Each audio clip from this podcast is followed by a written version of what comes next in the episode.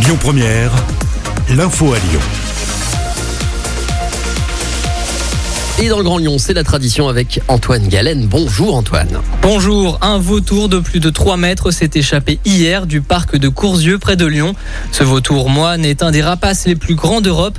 Il est activement recherché par les membres du parc. Cette nouvelle inquiète Charlotte Vidal, directrice du parc de Courzieux. Euh, En fait, c'est un oiseau qui est préadulte, donc euh, qui a du mal à voler. C'est un très grand voilier, il a 3 mètres d'envergure. Et du coup, il y a eu un petit peu de vent et il s'est fait rabattre sur la vallée de la Brévenne. Et donc, bah, il n'arrive pas à remonter sur le parc, tout simplement. Plusieurs fois, il a été signalé euh, sur la Brévenne et ensuite au col de Malval et au Verchères. Donc, il est vraiment aux alentours du parc. Il n'est pas en danger. Par contre, il ne sait pas forcément se nourrir tout seul. hein. C'est un charognard. hein. Donc, du coup, bah, il va se localiser beaucoup au bord des routes. Il n'est pas dangereux. Par contre, c'est un énorme animal. S'il est à côté de vous, il vous arrive à la taille.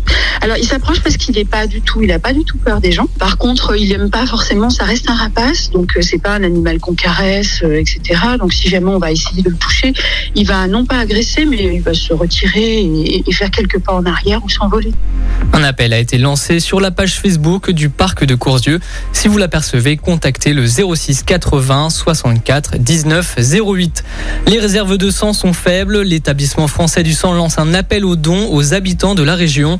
En raison de la déprogrammation des opérations liées au Covid, les besoins sont urgents.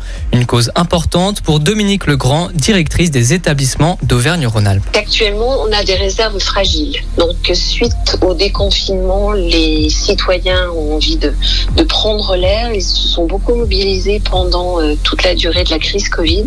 Et là, en plus, avec le départ des vacances, on a un petit peu des difficultés à avoir nos, nos qui se remplissent comme d'habitude. Donc, euh, on met en place des collectes, effectivement, pour pouvoir euh, accueillir les donneurs tout au long de l'été. Là, donc, à Villeurbanne, le 13 juillet, au Centre culturel et vie associative, donc on reçoit euh, les donneurs de sang.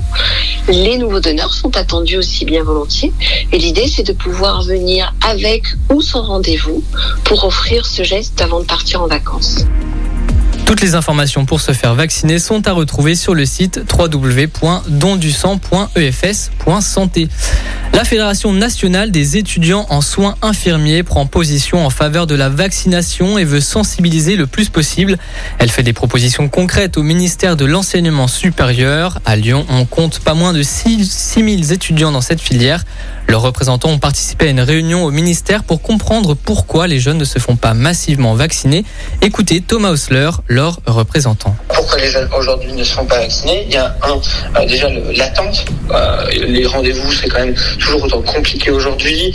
Euh, il y a peu de lieux de, de rendez-vous. On s'est posé la question pourquoi pas de créer des tentes dans les universités pour que les étudiants puissent se faire vacciner rapidement. Euh, là, on est mobilisé justement pour vacciner le grand public. Malgré tout, on a un peu moins ce facteur-là, mais on a encore des étudiants aujourd'hui qui ne se font pas vacciner parce qu'ils ne sont pas forcément en accord avec ça, qui n'ont pas forcément envie, qui ne voient pas forcément l'intérêt, euh, qui n'ont pas forcément le temps. Que il y a, toute une, multiplication de facteurs qui font qu'aujourd'hui, on a de moins en moins de, de jeunes euh, vaccinés. Une campagne de communication à destination spécifique des jeunes pourrait prochainement être déployée par le gouvernement. Une première victoire pour l'Olympique lyonnais. Le club entraîné par Peter Bosch a écrasé hier soir Bourg-Perona 5 buts à 1 au stade Pierre Rajon. Le club de National a été nettement dominé. Moussa Dembélé, qui revenait tout juste d'un prêt à l'Atlético, a quant à lui signé un doublé. Le prochain rendez-vous est prévu samedi prochain à 18h30 au Groupama Stadium contre Villefranche-Beaujolais, suivi d'une autre rencontre dans la même journée face au club allemand de Wolfsburg à 21h. Et puis une nouvelle prolongation de contrat à Lasvel. David Lighty reste au club villeurbanais jusqu'en 2026 où il terminera sa carrière. Son maillot sera retiré en son honneur. L'histoire continue donc pour ce joueur qui avait été désigné MVP des finales. Le reste de l'actualité en France et dans le monde avec la rédaction Florian Lafont. Bonjour. Écoutez votre radio Lyon Première en direct sur l'application Lyon Première, lyonpremière.fr et bien sûr à Lyon sur 90.2 FM et en DAB+. Lyon Première